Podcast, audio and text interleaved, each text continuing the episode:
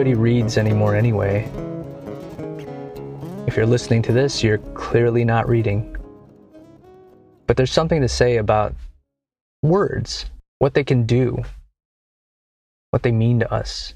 For me, I think I developed a real understanding and appreciation for language at an early age, watching movies and then eventually reading books.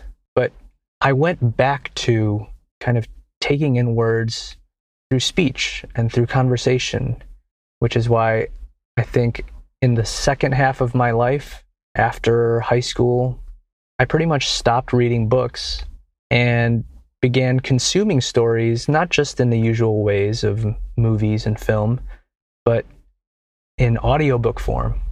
I developed a pretty big fixation on having stories told to me, which, when you think about it from a historical perspective, that's the way it's been done. Before writing really became a prevalent method of communication and conveying stories and meaning. It all started with the spoken word and it was passed down generationally through the spoken word. And there's something to say about having to recall and then deliver ideas, anecdotes, stories, apart from writing them. I've considered myself a writer for a very long time. In fact, I've worked hard to become the best writer I can be, whether it's stories or professional communication, whatever it is, I've always been very focused on utilizing language and metaphor and proper terminology to really be the most effective communicator that I could be. Creatively speaking, I've enjoyed the kind of poetry and the musical quality to a lot of writing and how that weaves with the visuals that are painted inside your head with words. One of the things I really appreciate and even envy of tremendously gifted writers the fact that they are not in front of me. They have put words on a page and somehow they are in my head. The writer is in my head with a paintbrush, painting on this canvas of my mind. All the colors are already in my head from my memories and experiences my comprehension of language, and they're taking that and they are drawing pictures and imagery that could potentially stay in my head forever. That notion of forever is something I think about when I think about art. Because really, why do people make art? Sure, there's a satisfaction in creation. But when I think about my own connection with art, when I think about my own connection with why I create things, inevitably I I get to the idea that I want to create something that I feel good about that reflects how I felt at the time but also something that I can go back to and refer to and look at and possibly remember and attach to the emotions that I once had for any given topic or idea. That sounds pretty abstract, but if you've created something that you're proud of, maybe you can relate. When I think deeper about it, I think, well, why why would you want to create something that you you go back and you look at and you feel something about? I'm not really sure of the answer, and I'm sure it might be different for a lot of people. But I think seeing something like a graffiti on the wall that says Kilroy was here. To me, it represents a very basic form of art in the sense that at a particular time and in that particular space, someone was there, they had a paintbrush or a spray can, and they wanted to leave something behind to let everyone know that they were there. Sounds pretty simple, right? But why would they do that? Why would they want to let other people know that they were there when in fact they're probably not there anymore. I feel like there's a connection with this to writing, at least in the kind of creative writing that moves me or the things that I try and create. I almost want to be able to speak to an audience that I know is not in front of me, but that at the time that they receive that message, it's like I'm right there and I'm holding that paintbrush. I'm trying to connect, despite the fact that it's not a direct connection. It could be words on a page, it could be images on a screen, it could be music coming out of speakers. Whatever that art is, it's that yearning for connection. But in the simplest terms of writing your name on the wall and letting everyone know you were there, we can even dig a little bit further and say, well, why would anyone want to do that? Who cares? I think I know why. It gets a little philosophical at this point. We all are afraid of dying. Maybe if you're not afraid of dying, you're at least cognizant of the fact that you're not going to be around forever. I think throughout human history, we've been on a pretty consistent quest to not only extend our life, but really to try and live forever. Sounds pretty ridiculous.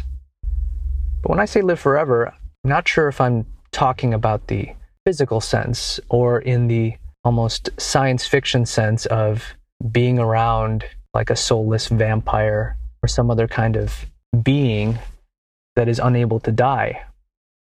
Because truly, physical immortality is a lonely thing. To watch all your loved ones and all the people you've ever known perish and be gone, at a certain point, there'll be no one and nothing left except you. Not a very appealing way to look at immortality, but a true way.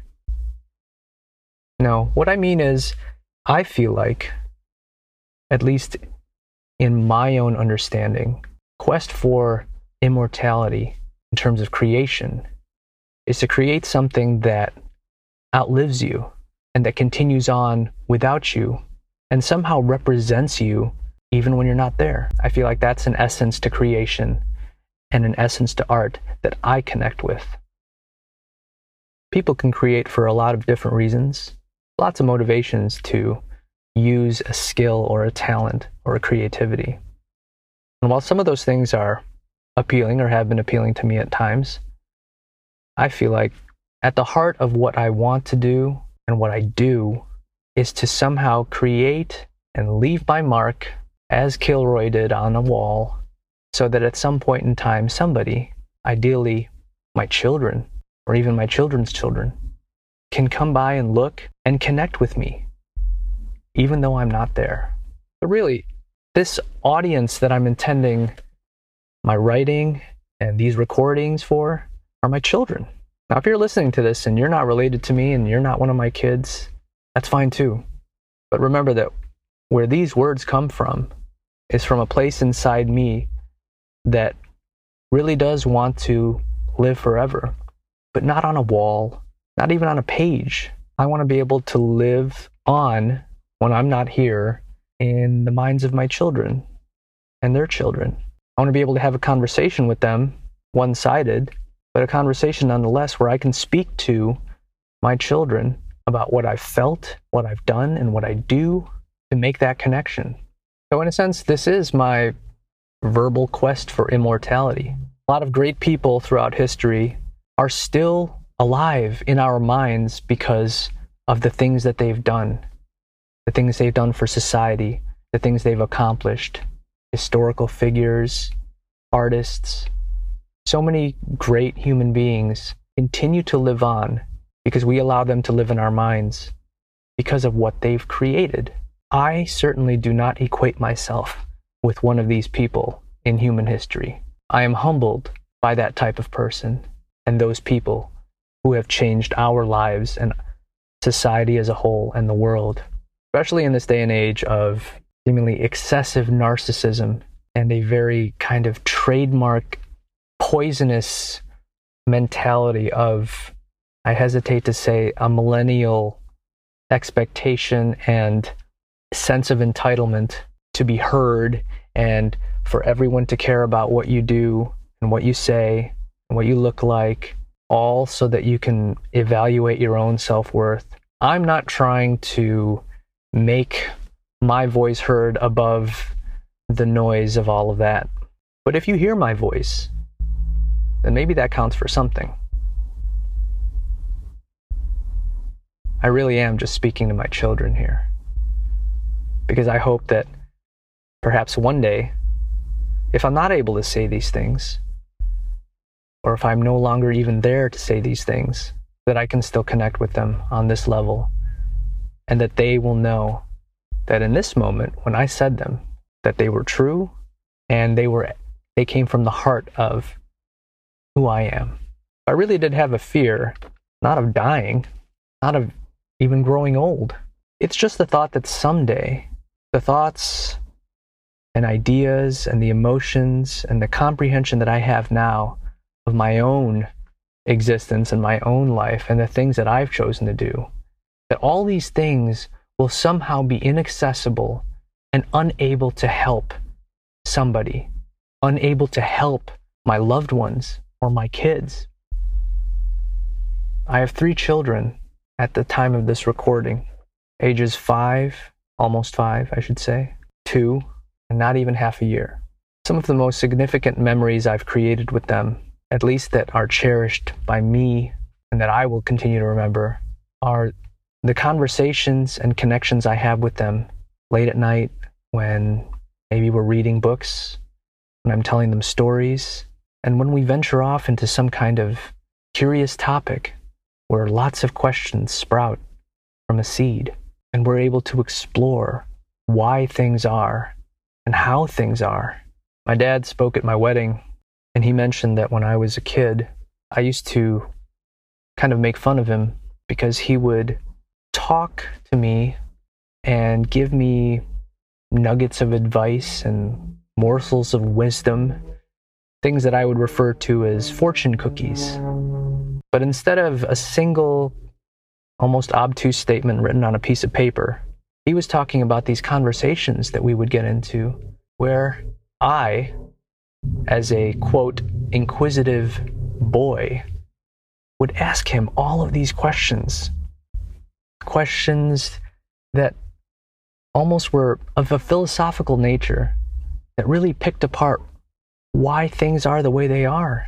I think opening up my mind at such a young age to questioning everything that I see, not in a critical sense, but in a curious sense, just wonder of why, and trying to understand the world around me became a defining characteristic in my exploration of art.